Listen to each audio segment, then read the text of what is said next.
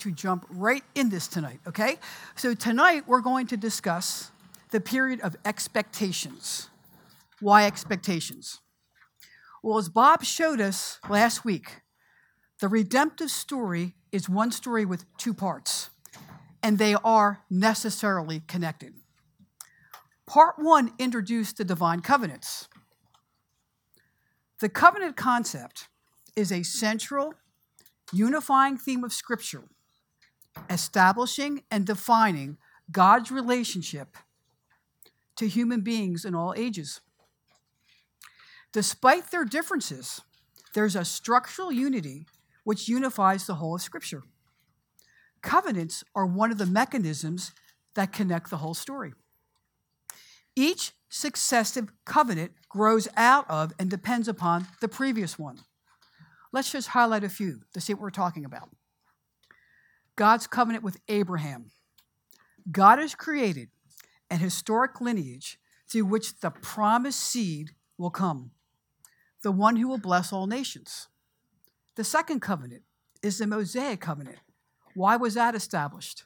Because God remembered his covenant with Abraham. By delivering Abraham's descendants from Egypt and forming them into a nation and establishing the law, we realize that humanity is not able to live up to the covenant of works. So, a Savior, this seed is needed. Now, once Israel is a nation, the monarchy is established. From that comes the Davidic covenant that provided the divine monarchy through which God will govern his redeemed people through all of eternity. Now, last year on our timeline, there were many points under this covenant. I want to talk about two quickly. One was it's an everlasting throne. The second, it's an everlasting kingdom. The period of expectations begins in 330 BC. There has not been an heir of David on the throne or a nation of Israel since 586 BC. So it's been 150 years. So clearly, this has not been fulfilled. Finally, the new covenant brings the covenant of grace to its full completion with the life, death, resurrection, and ascension of Jesus Christ, who is the promised seed of the covenant of grace, the one promised through Abraham. But our story isn't there yet. The Old Testament covenants are not fulfilled yet. Therefore, we find ourselves in the story in the period of expectations. Before we leave covenants, let's define them. A covenant is an oath based promise whereby one party solemnly pledges to bless or serve another party in some specified way. Our story has repeatedly shown us God is that one party because our story has repeatedly shown us we're constant covenant breakers. We cannot keep a covenant. So we can be assured of the fulfillment of the covenants of the Old Testament because of who bears the responsibility to fulfill them. Therefore, our expectations are well placed, and we can say with certitude, we are confidently awaiting the fulfillment of the story, the fulfillment of all its promises. Now, there's another reason we can speak with this kind of conviction. True, we speak in faith because we are a people of faith. But our redemptive story has documented what God has done, so we have a history that backs our belief. A pattern has been established. God does what he says he's going to do. It's the benefit of knowing the story. Now, our main idea tonight is God is sovereign over history, and his divine purpose will be accomplished.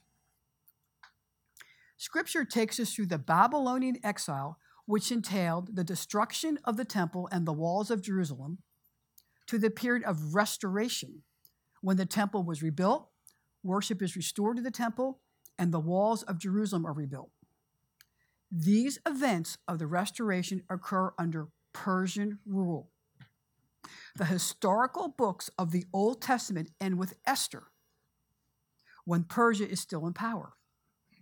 But as we continue in the Old Testament, do you remember we leave the historical books and we go to the instructional books? We come upon the poetry and the prophets. It's the prophets who give us insight into the period of the intertestamental or expectations, which brings us to our pre work, the book of Daniel. What's the context of Daniel? Babylonian exile. Nebuchadnezzar is the king, and Daniel, an Israelite, is among those who are captured and deported to Babylon. In chapter 2, the king is disturbed because of a troubling vision in a dream. He calls magicians, enchanters, and sorcerers to tell him not just what the dream means, but he wants them to tell them the content of his dream. They can't do this. So the king orders the execution of all of the wise men in the kingdom. Think about this magicians, enchanters, sorcerers. They had two resources themselves and their idols. And remember what we talked about last time? Basically, that's really one source of power because, as we discussed, our idols are only as powerful as we are.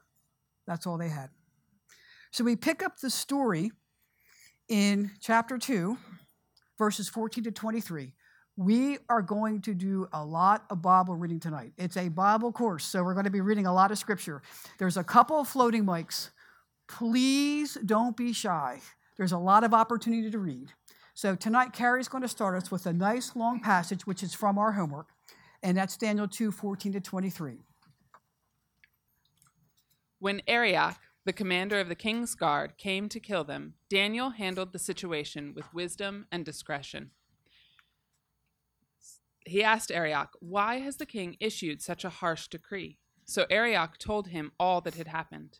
Daniel went at once to see the king and requested more time to tell the king what the dream meant. Then Daniel went home, and his friends Hananiah, Mishael, and Azariah, he told them what happened.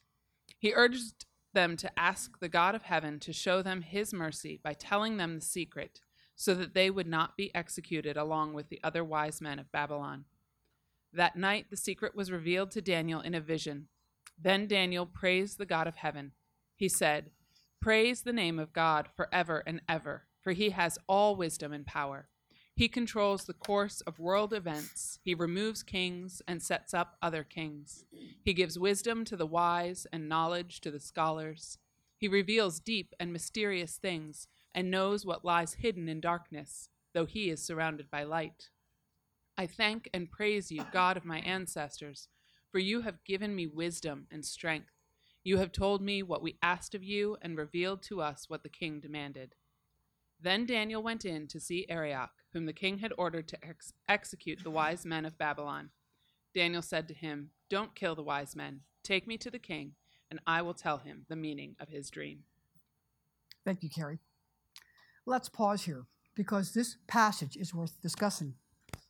One of the objectives of the academy is to become better disciples. Daniel has given the church a model to follow while we are still in the world. Notice what he does in verse 14. He approaches non believers with wisdom and discretion, or we can say wisdom and tact. This is our responsibility to develop these traits as we share Christ and the gospel with others. We can't be that trigger person who knows what we believe, and that's all that matters. No, that's not the mission of the church. This is not what our King has asked us to, us to do. Wisdom and tact, discretion, require knowledge, patience, self control, love, gentleness, kindness, joy. Do these traits sound familiar to anybody? the fruit of the Spirit, indeed. And the Holy Spirit lives in us to produce these traits. The Holy Spirit knows we're people of mission, right? So let's take a look what Daniel did. He observed and he went to the outsiders or those that did not believe with wisdom and discretion and tact. Now, in verses 16 and 17, look what he does. Daniel knew his limitations, but he also knew the one who does not have limitations. So he sought out friends. Did you recognize who they were? Meshach, Shadrach, and Abednego? That was simply their Hebrew names. And he asked them to pray with him. That's what he does before he does anything. And then, upon receiving his answer, before going to the king, okay, excuse me for just a second. Before going to the king, before going to his prayer partners, Daniel praised God. Now, verses 18 to 23 that we looked at in chapter 2, this prayer of thanksgiving that Daniel prays is sometimes called Daniel's psalm. Note that Daniel acknowledges who is sovereign when he says, Praise be to the name of God forever and ever. Wisdom and power are his. He changes times and seasons. He sets up kings and deposes them. Daniel says this even though his circumstances don't support his faith. Remember, Daniel wasn't born in captivity. He was part of a captured generation, and he will remain in captivity for the rest of his life. He never goes back to Jerusalem. And yet, he still acknowledges God is sovereign over history, and his divine purposes will be accomplished. Time for you to talk. Time for our first discussion question. And it comes from our pre work in our Bible study book. And the questions are on page 17 and 18, number one at the bottom of page 17, and number two at the top of page 18. And what is here is exactly what's in your book. So take about 10 minutes or so to give you a chance to discuss what you read this week, what you thought about it, what's going on, and then we'll get back together. Well, thank you very much. I know I have to stop these wonderful conversations. I'm so sorry, but I thank you so much. Before we move on, does anybody want to share a time in your own personal life when you just didn't understand what God was doing, but then after the fact, it all became clear? I know it's a big room and we just started the semester, but if the Holy Spirit is prompting any of you, we'd love to share hear it? Um, my whole life, really, from probably 13, you know, on, I knew there was something wrong with me. And it never looked like there was something wrong with me because I looked like I had it all together. But I knew there was something in me that didn't work right. And a lot of things, you know, were impacted by that. But I was 65 when I found out I'm bipolar. And that's a lot of years to live not knowing what's wrong. And I was seeing a psychiatrist for meds, and I saw, you know, therapists through the years, and there were a lot of things in my past that needed to get worked through. But that particular little piece of information would have helped so much in the beginning, especially with medication that's available now. But so that's a long wait. That's all.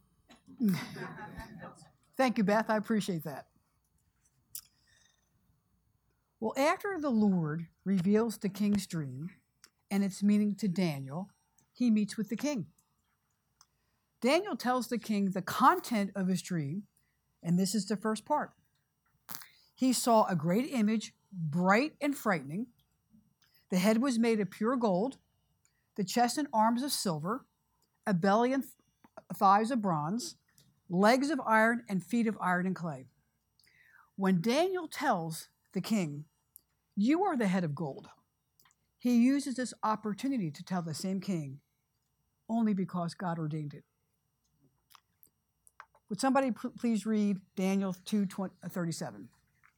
Sovereignty, power, strength, and honor.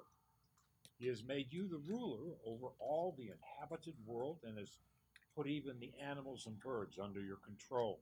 You are the head of gold. Thank you, Jeff. Think about what we learned. This king had the authority to kill anyone he wanted for any reason. Daniel knows this firsthand. Yet he boldly, and notice with wisdom and discretion, tells the king, All of this, this is from my God, the true God. And scripture confirms what Daniel is saying because the prophet Habakkuk tells us it was God's plan for Babylon to defeat Judah. We have some hard scriptures to take a look at now. Who would like to read Habakkuk's prophecy? This is what the Lord says. Yes. Thank you. Babylonians to be a new power on the world scene. They are a cruel and violent nation who will march across the world and conquer it. They are notorious for their cruelty. They do as they like, and no one can stop them. They sweep past like the wind and are gone. But they are deeply guilty, for their own strength as their God. And how does Habakkuk respond to that? Would you mind reading the next portion? Thank you. O Lord my God, my Holy One, you who are eternal, is your plan in all of this to wipe us out? Surely not. O Lord, our rock, you have decreed the rise of these Babylonians to punish and correct us for our terrible sins. You are perfectly just in this. But will you, who cannot allow sin in any form, stand idly by while they swallow us up? Should you be silent while the wicked destroy the people who are more righteous than they? Thank you. Here's the thing God not only allowed the exile, He orchestrated it. Okay. At the same time, there's another prophet who's already sharing the word of restoration. Can somebody please read that for us? And how will God accomplish this? Another prophet tells us, Isaiah, the Medes are going to join the Persians and form a great empire. Would somebody read this prophecy? Stir up the Medes against Babylon, and no amount of silver or gold will buy them off. Babylon, the most glorious of kingdoms, the flower of Chaldean culture, will be devastated like Sodom and Gomorrah when God destroyed them. Babylon will never rise again. Hares will howl in its fortresses, and jackals will make their dens in its palaces. Babylon's days are numbered. Its time of destruction will soon arrive. Thank you. All three prophets are speaking before the event.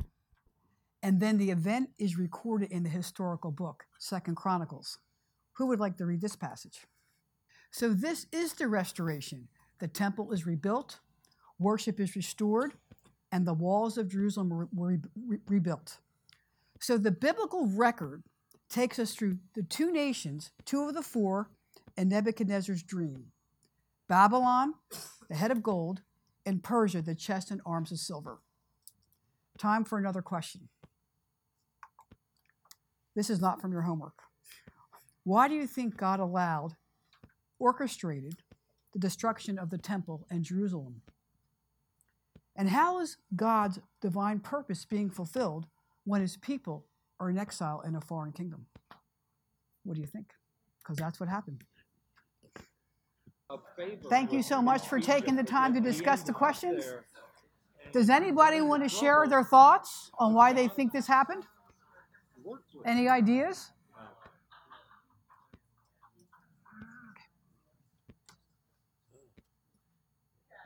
Yes. We talked about that word orchestrated. Yes. Um, that you know, not only with the destruction of Jerusalem and the temple, but then also throughout what we read, you know, this expectation period, like God was putting all of the pieces in place. Um, that when Jesus came, like the story, there was Greek language was spoken around the number.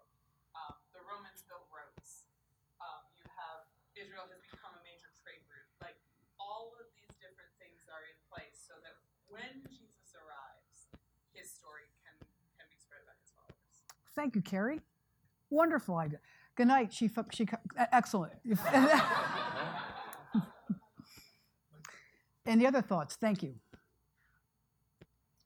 Think about this God also created the nation of Israel, and they were to be a model and a light to all the other nations.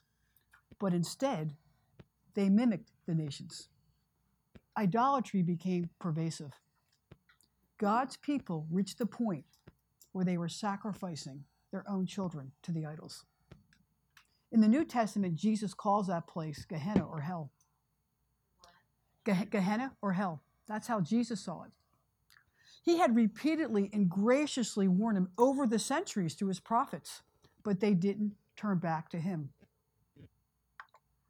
The exile was God's judgment to correct the national problem of idolatry. And it worked because idolatry never became a national problem again. Remember that definition earlier tonight of covenant? An oath bound promise whereby one party solemnly, solemnly pledges to bless or serve another party in some specific way? God's covenant with Abraham. God is creating the historic lineage through which the promised seed would come. The seed hasn't come yet. So idolatry has to be dealt with because the seed is coming through this line of people. And the exile proved to be very effective. It worked. Remember our main idea? God is sovereign over history, and his divine purpose will be accomplished. Now, we're now ready to leave the biblical record, and we're going to go into the intertestamental period, which is still a continuation of the king's dream. My suggestion here is don't worry about every detail that I'm showing tonight because if you want, it, it is in, if you didn't have a chance, it's nicely uh, expounded in this book. But what I would like to do tonight is give you the big picture of events to get an idea of the world into which the Messiah entered. Thank you, Carrie. Okay? As well as what's going on with God's people, the Israelites. The Persians will be defeated by the Greeks. The third kingdom in the king's dream the belly and thighs of bronze. Alexander the Great is a brilliant general. He defeats the Persians, it's a huge empire, but he dies young and he has no heirs. So he is succeeded by four generals who will fight until two are left Ptolemy from Egypt and Seleucus from Syria. Let's take our, take our timeline. Let's make our tool work for us because when we know this timeline, we are going to look so smart to people. It'll be great. Okay. So, the first bullet point that we see is the Greek world, and that's Alexander.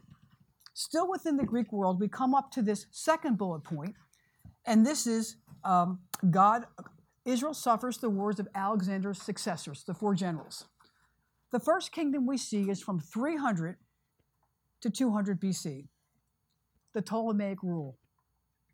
One of the rulers, Ptolemy II, sponsors the translation of the Hebrew Bible into Greek. Ptolemy II learns of the worth of the Bible, and he wants it to be translated into Greek. He sends this request to the high priest in Jerusalem, who will choose six learned men from each of the 12 tribes of Israel. The 72 men travel to Egypt. Now, Ptolemy vets them first, and when he recognizes they're legit, he then allows them to proceed with the translation.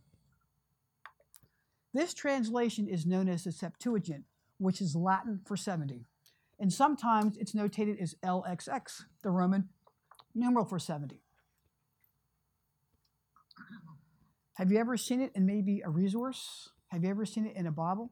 What they're telling you is, is they're not looking at the Hebrew text, they're taking the quote from the Septuagint or the Greek text. This is the first large scale translation project in the ancient world, and it's scripture. In the ancient world, Greek culture was formidable. It remained dominant even when the next empire, Rome, will take over, because that world continued to be known as the Greco Roman world or culture. The New Testament will be written in Greek. Many of the early church fathers who fleshed out the original Christian theology and doctrine wrote and knew Greek. Some of the New Testament writers were quoting the Septuagint. Not the uh, Hebrew Bible. This version made the Old Testament more available in the early days of the church. It also helped to facilitate the spread of Christianity, since the scriptures were now available in the common language. It was a huge undertaking. And as Carrie said, it was setting things up. So let's continue with our timeline. We go now under our second bullet, the second, the Seleucid rule over uh, Israel. Antiochus III defeats the Ptolemies, and now Israel is under Syrian rule within the Greek Empire. Under him, the Israelites can continue their way of life and they are allowed to remain obedient to the law. But unfortunately, under the reign of his successor, his brother, Antiochus IV, it's a time of terror for the Israelites. See, he was forcing Hellenization onto the Jews. What is Hellenization? That's the name of the Greek culture. So they were trying to Hellenize them, turn them into Greeks. They, he wanted them to abandon their religion and culture and be dominated by the Greek culture. Biblical Jewish religion is outlawed. It's outlawed. The temple is plundered. He prohibits sacrifices, circumcision, and Sabbath observation, all of the things that set God's people apart. And anyone who refuses is put to death. There's a priest, a Jewish priest named Mattathias. An agent of the king, Antiochus IV, urges Mattathias, a priest, to offer pagan sacrifices. And he refuses. When another Jew offers to do this, Mattathias kills him. He kills the king's agent. He demolishes the altar. And he flees to the mountains with his five sons, accompanied by other sympathizers. This is known as the Maccabean Revolt, which occurs under the leadership of this family, the Mattathias family, and it occurs in 167 BC. This family is known as the Hasmoneans. That name comes from one of their ancestors. But they also have a nickname. They're known as the Maccabees. Maccabeus means the hammer. It's the name given to one of the five sons, Judas, Judas Maccabeus. What's all this about? Why do we care? Because Judas Maccabeus, the hammer, defeats Antiochus IV. Three years later, in December of 164 BC, the temple is rededicated to the Lord. Worship is established and restored. And this is remembered today as the Feast of Hanukkah. A couple years later, Judas is killed in battle, and his brothers, Jonathan, then Simon, will succeed him. Simon gained independence from the Seleucid throne. This is a big deal. The last time the Israelites experienced any freedom from a foreign power was before the exile 400 plus years ago. Simon takes over religious, military, and political leadership. This is not received well by the Israelites because only the Messiah should hold all three offices, no one man. Now, note on your timeline that the Seleucid Empire only goes from 198 to 42. And if you drop down to the fourth bullet point, you'll see Israel is humbled by the return uh, of Roman rule in 63. So, what's going on between 142 and 63? The period of Hasmonean rule. Why is this important? We'll see what happens here. During this time, Israel's struggles are internal. They're not coming from a world power causing strife externally, they're coming internally. And what happens when there's internal strife? Usually there's division. So the first faction that will break away is the religious faction, who themselves will break into two groups, two religious groups. You might be familiar with this one. This is the beginning of the Pharisees. And this is the group that devotes themselves to the study of the law. The other group the Essenes were a strict separatist sect, some of whom produced the Dead Sea Scrolls. Scholars think that perhaps John the Baptist was an Essene. Now, the other group, the one they split from, the aristoc- aristocracy and the politically minded group, who do you think they became? The Sadducees. Great, exactly. So, do you see what's going on with in this period? The scriptures are being translated into the common language. The Essenes produced the Dead Sea Scrolls, and the Pharisees and the Sadducees have been established. Things are setting up for the coming Messiah. And this will continue until 63 BC, when Israel will be humbled by Roman rule, the fourth kingdom of Nebuchadnezzar's image, described by iron and feet of iron and clay.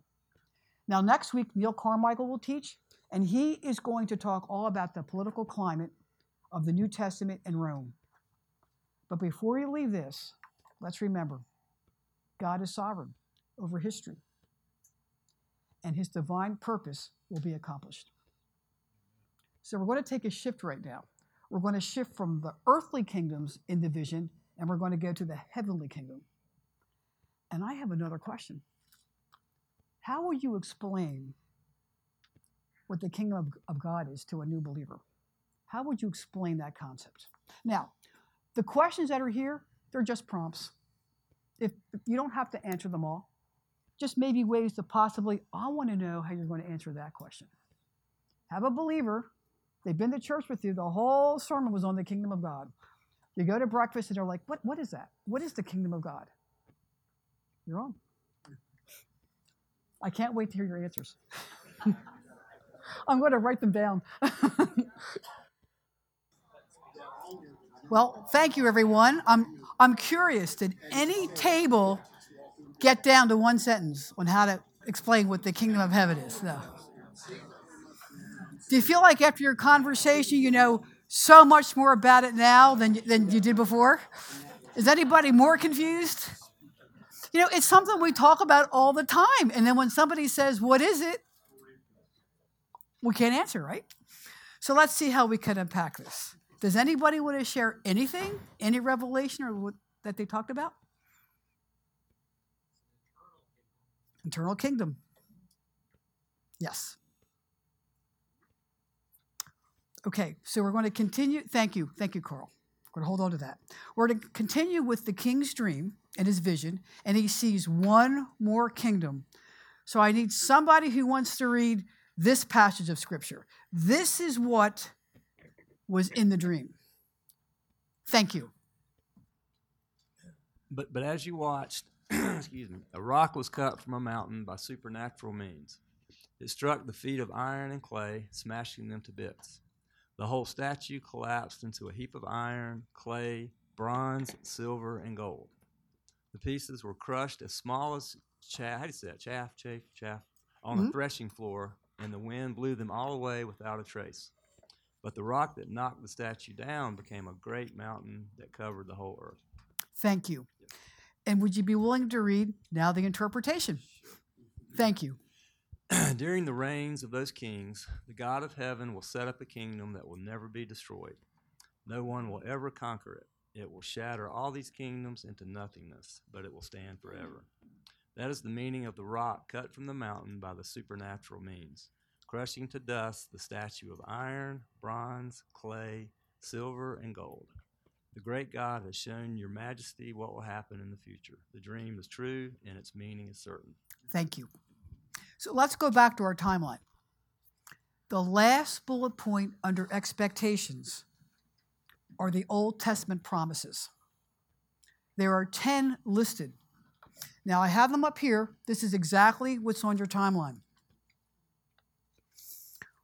We're going to go back to a discussion question pretty quickly this time. My next question is Do you think that all of these expectations have been fulfilled since Jesus has already come? I'm not talking about the intertestamental period, I'm talking about today. Okay, we're after the coming of the Messiah, right? So do you think all 10 of these have been fulfilled? If not, which ones do you think have been fulfilled and which ones are not yet fulfilled? We are going to use this tool tonight. So, so think about this or talk about this. Take some time, take another 10 minutes, look them over, and then what we'll do when we're finished is we'll go through them. Okay, let's do this. Let's go over this these particular promises together And let's see what we've come up with. Now, remember, we're not talking about the intertestamental period in this point. We're talking about as a people who lived after the first coming of Christ. That's how I want to take a look at these promises because that's just where we are, okay? So the first one is the kingdom of God as coming reign of God. And to expound on that, let's take a look at the scripture we were given. And the Lord will, will be king over all the earth. On that day, there will be one Lord, and his name alone will be worshiped. Is that happening right now? Check. Okay. Number two, the royal son of man vision. Isn't it wonderful that scripture helps us answer our questions? Okay. So, again, on the timeline, Daniel 7 13 through 14, that was from our homework. Who would like to read this scripture and thinking, has the royal son of man vision been fulfilled? Who would like to read that?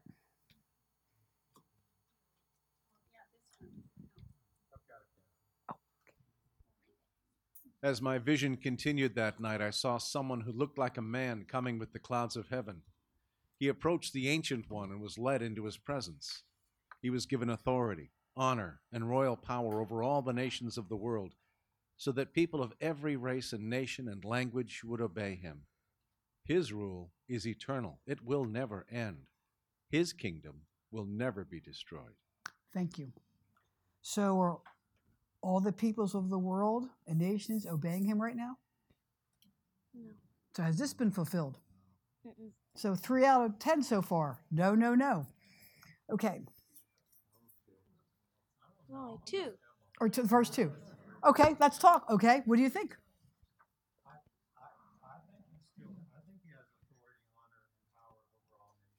Yes, he does.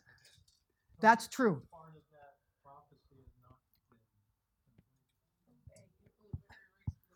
The response. The response. You are right. Bill's right. He is who he says he is, regardless of our response. But what do you think? Yes. Great point. Thank you. Great, great point, Beth, and we're going to expound on that. So that's this is exactly why this is difficult. Because we know as his people he is Lord. But look at look at the fulfillment we're talking about. Has it been fully fulfilled? Okay. All right. So let's go to number three. Son of David restored on the throne.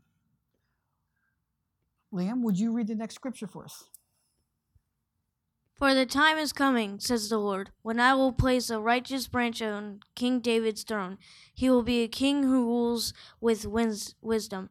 He will do what is just and right throughout the land. Thank you, Liam. Is that happening right now?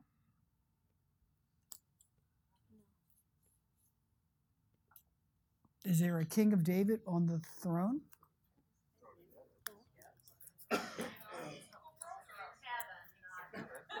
Well, when you think of fulfillment, what do you think? Not partial, but fulfillment. What do you think? Has that been fully realized? No. Because do you think God's going to partially fulfill these promises? Okay, the ones that you think are tough, I did too. Just so you know, I, I, and this is exactly right. So we're going to continue. I thought we would go through this before we talk more about it, but no, great. How about atonement for sin? And where, where did that occur? An easy one. How about the new covenant? Has it been established? Who established it? How about the pouring out of the Holy Spirit? Where, would, do we see that in scripture? Now, here's another one. What about the blessing of Abraham to the nations? That's another one. But here's the scripture. Let's read this scripture and see if it enlightens us. Who would like to read that? But when the Holy Spirit has come upon you, you will receive power, and will tell people about me everywhere in Jerusalem, throughout Judea, in Samaria, and to the ends of the earth. Thank you, Jeff. So, is that happening right now? Is the gospel going out?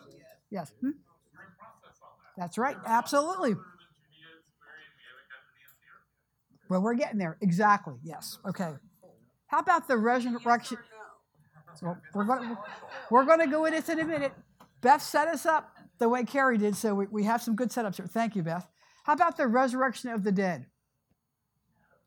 How about the final judgment of the world and evil? How about the new creation of the heavens? No. Okay, great. So let's talk about the kingdom. Okay.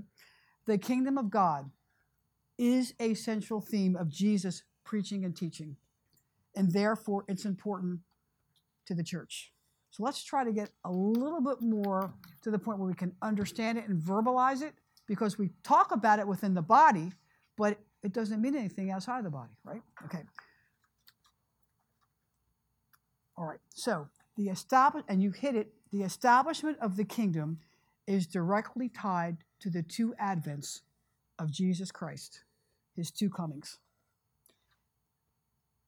Immediately prior to his first coming, like you all notice, John the Baptist announces, Repent, for the kingdom of God is at hand.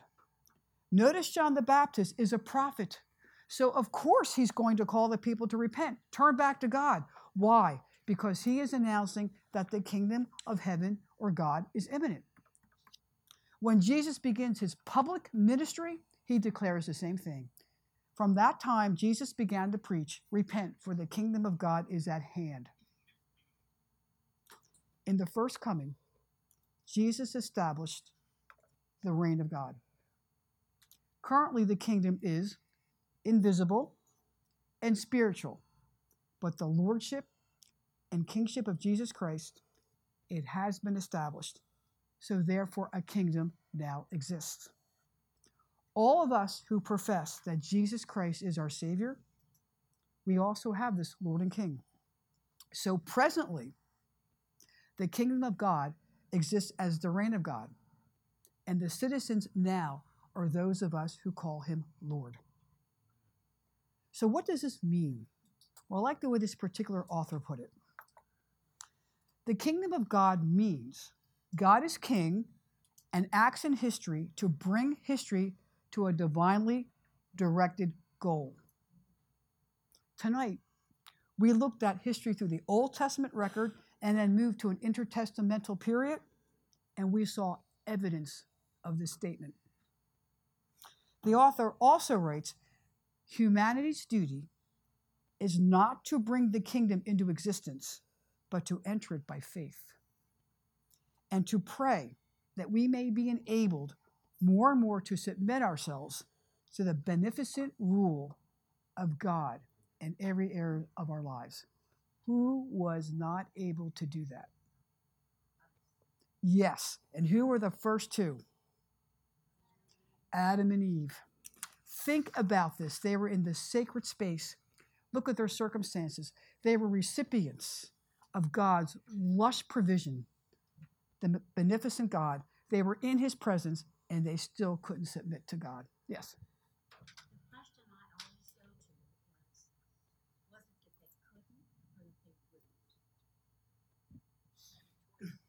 I think the reason we're in this mess is because they wouldn't. Okay, great. Thank you. So, our, is that all resolved? Thank you. Great question. So, okay, so our, our author continues.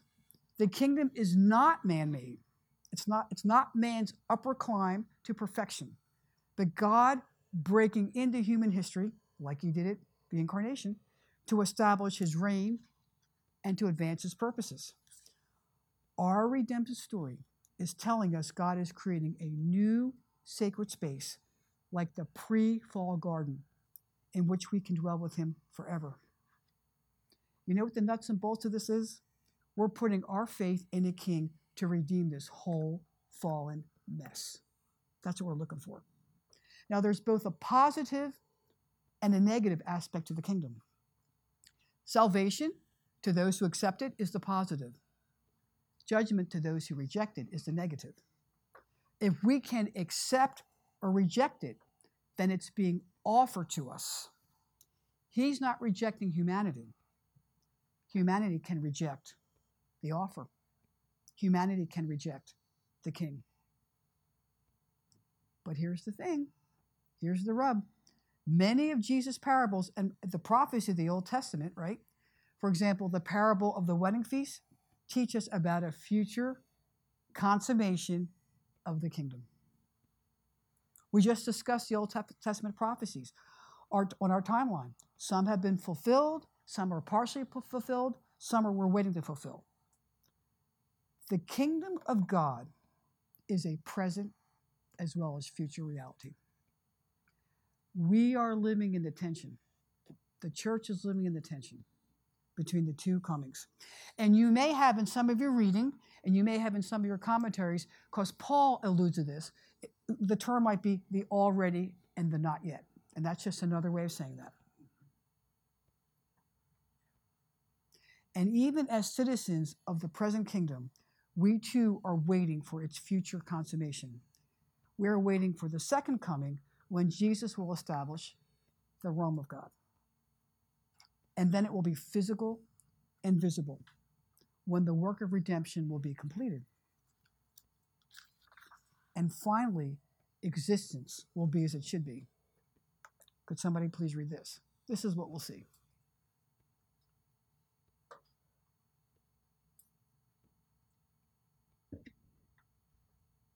Therefore, God has highly exalted him and bestowed on him the name that is above every name, so that at the name of Jesus every knee shall bow in heaven and on earth and under the earth, and every tongue confess that Jesus Christ is Lord, to the glory of God the Father. Thank you. We look forward to this day in faith. So, this is coming. Well, let's talk about the already, where we are now. Have you ever been to a large shopping center and you're looking for a particular store and you have no idea where it is on the property? So, the first thing you do is you look for the map, right? And you're looking for a particular place, but you need to determine where you are to know where you're going. You're looking for the you are here indicator.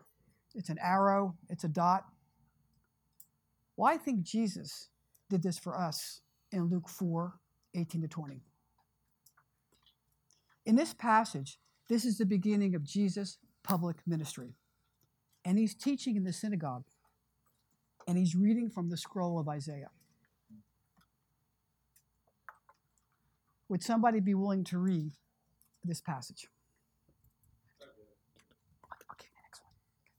The Spirit of the Lord is upon me, because he has anointed me to proclaim good news to the poor. He has sent me to proclaim liberty to the captives and recovering of sight to the blind, to set at liberty those who are oppressed, to proclaim the year of the Lord's favor. And he rolled up the scroll and gave it back to the attendant and sat down. And the eyes of all in the synagogue were fixed on him. Thank you. If we compare this verse to the Isaiah's prophecy, which is in Isaiah 61 1 and 2, Jesus deliberately leaves out part of Isaiah 61 2. It's the day of vengeance of our God. That's what he leaves out. He omits that. So I think Luke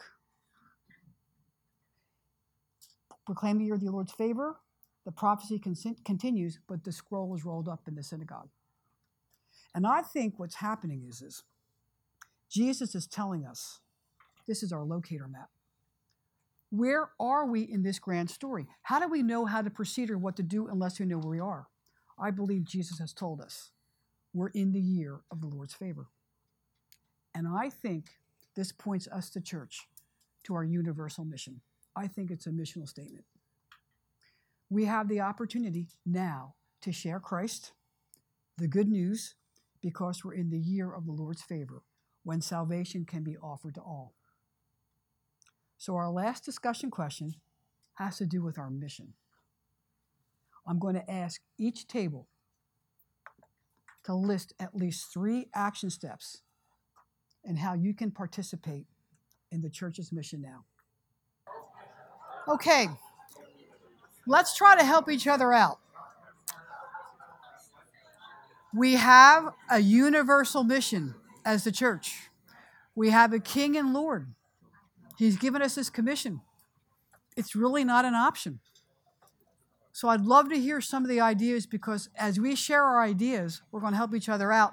And if and if you have a story of a successful outreach, share it. If you've tried something and it's worked, going on out, share it because we need to be thinking this way. We're the people of Jesus Christ who have a mission. Anyone like to share? Yes. Excellent. Excellent. Thank you. Thank you. All action. Thank you. Were you are you an English major? yes.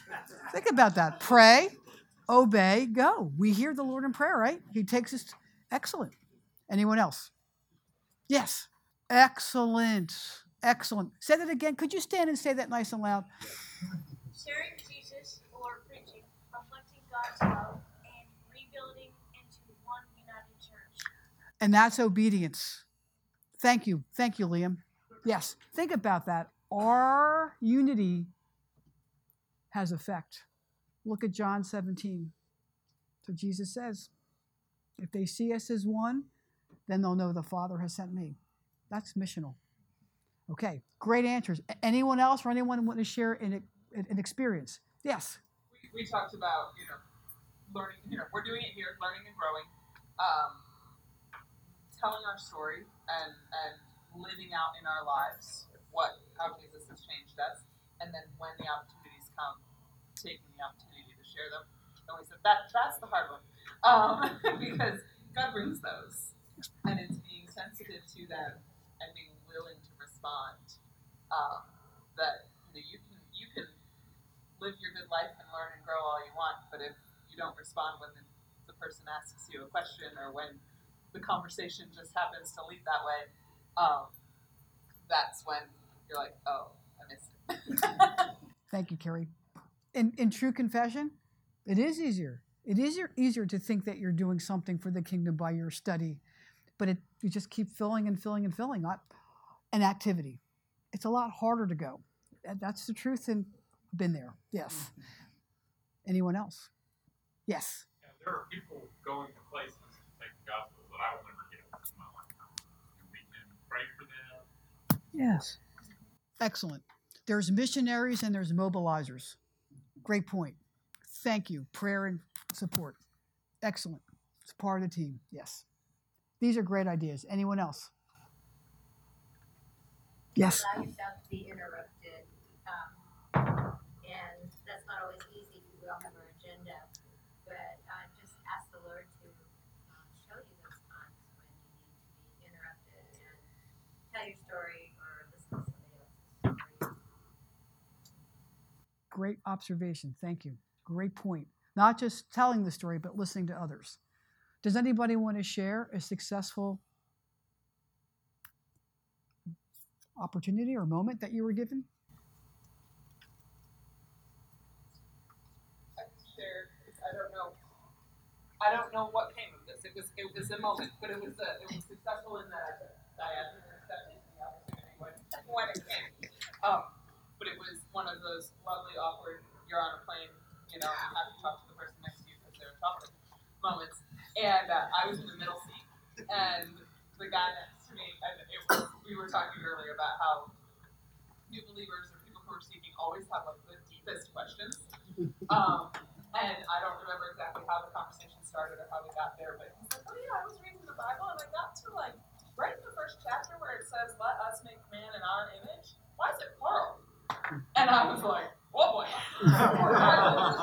okay. And, you know, we started talking, and then that, this was before the plane started talking. The plane takes off, and you know you can't hear one another, so everything's quiet for a minute. And the the thing that stands out to me about this moment, this was quite a few years ago, but um, the thing that stands out to me about the moment is like how God shows up, because I'm sitting there thinking, okay, how am I going to continue this conversation once we can hear each other again? And the woman on the other side of me leans over as we're taking off and goes, I have a Bible right here if you need one. That is great. And she's like literally praying through this entire conversation. Oh my goodness. Thank you for sharing. On that note, I, I have an opposite story. I, I was in a ministry and we were challenged to go out and do this. So I was in the middle seat and I opened up my Bible homework, and the person on either side just talked over me. So I think that was a much better experience. Okay. Was not one of those God ordained moments, apparently. Yes. Anyone else? I know there's people in this room. I know that you've done things. You're not bragging, you're helping us. when you share what God does in your life. He gets the glory. Anyone else? Any thoughts about this?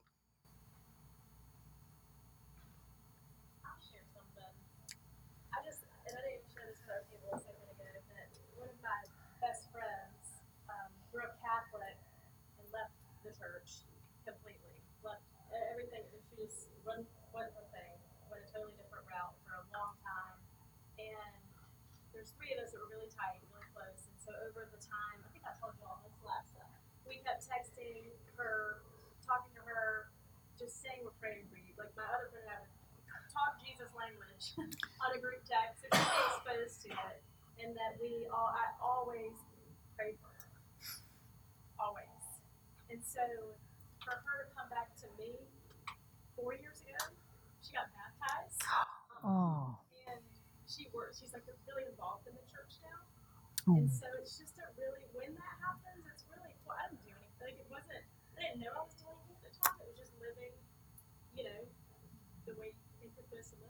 I don't know why this is making me tear That's a big deal. but it's just it's really cool when it comes full circle. And when when she I mean now she is so in love with Jesus. I mean so in love with Jesus. And she was not. I mean I can't even Alyssa. so yeah. Thank you for sharing. Prayer. It's a lot of prayer. Prayer and obedience and going and showing the love of Jesus and living the life. Yes. All in action. And see, she didn't even think it was a big deal. And look what happened. Anyone else? I'll, I'll share one with you that just uh, happened about three weeks ago, and it's this was planned out a little bit. Uh, in that it lended itself to, to continue. Here, when I left uh, the church Sunday morning, we ran down to Bricktop, a little spot at the bar. We're having brunch, having my chicken and waffles, and I always skips there, and we're piddling around, and a guy yells across and says, "Hey, you're still doing the prison thing." So I started to say, yeah, they just let me out. but I didn't. I, I got up and I walked around, and as I got around the corner of the bar, around this way, it's a big rectangle bar, you know, brick tops. And um, she said, I still have the little painting you gave us a year ago.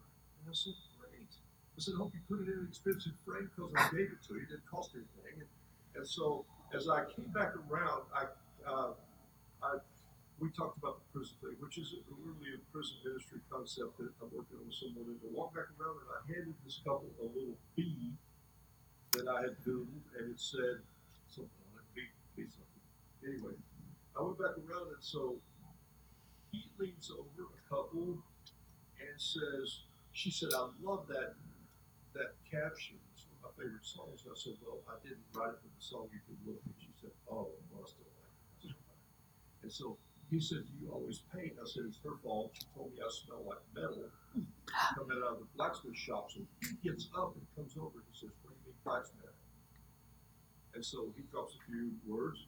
Um, and I said, Yeah, it gets hot sometimes. You get words. and so, anyway, so we've set up a schedule in October for him to come to my house. Uh, that started a conversation between me and Carol. This one's got me into this circle that we were talking about here, broadening our circle a bit.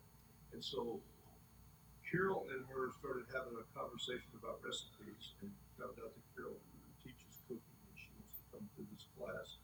And I'm thinking that will build out because it's one of those things where they cook and then Carol asks questions and it goes right to the heart of whatever. And so, uh, and he's, he says, you don't understand, I, I'm a builder and I work with wood. And I said, so you need to learn how to make creative table legs. And he goes, yes, how did you know? I said, so is every blacksmith. And so he's going like, I'm, I'm coming. And I said, well, I'm going to invite. So we set up a time in October that he's going to come to my house. And, and who knows where God will take that. So Well, they also said, um, we live near your church, and, and we would like to church. Oh, And so, well, he said, yeah, we don't go to church, but we live close to that. That's how he covered it. She said we should go to church. He said, we live close to there. We maybe should think about it. So there's a, so anyway, so Romans is the way to start, too. so No. anyway, so that whole thing came about. Uh, one of the words that we threw out here in that is, is enlarging your circle Mm, I like that. and just getting out and seeing people that you don't normally see. Great And point. I think that's kind of where you have to go sometimes. But and just hearing their stories where they're coming from. You know, they were he's a maker and she's she used to cook, and so you're talking to two people who do that. So it was a natural progression to share God's love. Thank you. Thank you so much. These are wonderful. They're practical. They're great things that you're talking about. Anybody else want to share before we close? Yes. I, I have a very simple example. My mom was visiting over Labor Day weekend. I've been sharing with my mom for ever since I've been a Christian, which is you know, 40, 40, 50 years. And she came to church when Chris was teaching on Romans 1 1. Um, I didn't see it, but my mom listened to the message. It was just nice, just a simple thing for her to come to church with us. She doesn't live in the area, was was visiting mom in the area. Just encouraging for me to hear Chris preach on Romans 1 1 when my mom. Thank you so much. That is encouraging. Your ideas were great. I'd like to make one suggestion. When you say we talk about praying, I'm going to suggest that we pray for the heart of Paul. Ask God to give it to you because for me, it, that's not my natural inclination. I have to ask the Lord to do that. Uh, to be poured out for the gospel, to have somebody find out and say, you know, they're they're talking against you. They're not. They're they're they're all self gain. And Paul says, is the gospel being preached properly? Then I don't care. I want to be a bond slave, slave of Jesus Christ. So I would say pray specifically to have that heart of Paul. We are in the year of the Lord's favor for a reason. Remember our main idea? God is sovereign over history, and his divine purpose will be accomplished. And for some reason, he has chosen to include us in this mission. So let's pray. Oh, Heavenly Father, I just thank you for the enthusiasm in this room. And Father, I thank you that you are our Lord and we are in the kingdom. We get to live in the reign of God now. And Father, we thank you that you want to include us in your mission, that you see us as, as worthy to even bring the story of your son to anybody. Father, we need you to do the work. We need you to give us that tenacious heart. We need you to help us to tell our stories and to be with wisdom and tact. And we need you to provide those opportunities. And so, Father, we thank you in, in advance because we're open and we're anticipating all that you will do. And Father, I thank you for my brothers and sisters here. Please bring them home safely tonight. We thank you for this time together. In Jesus' name we pray. Amen.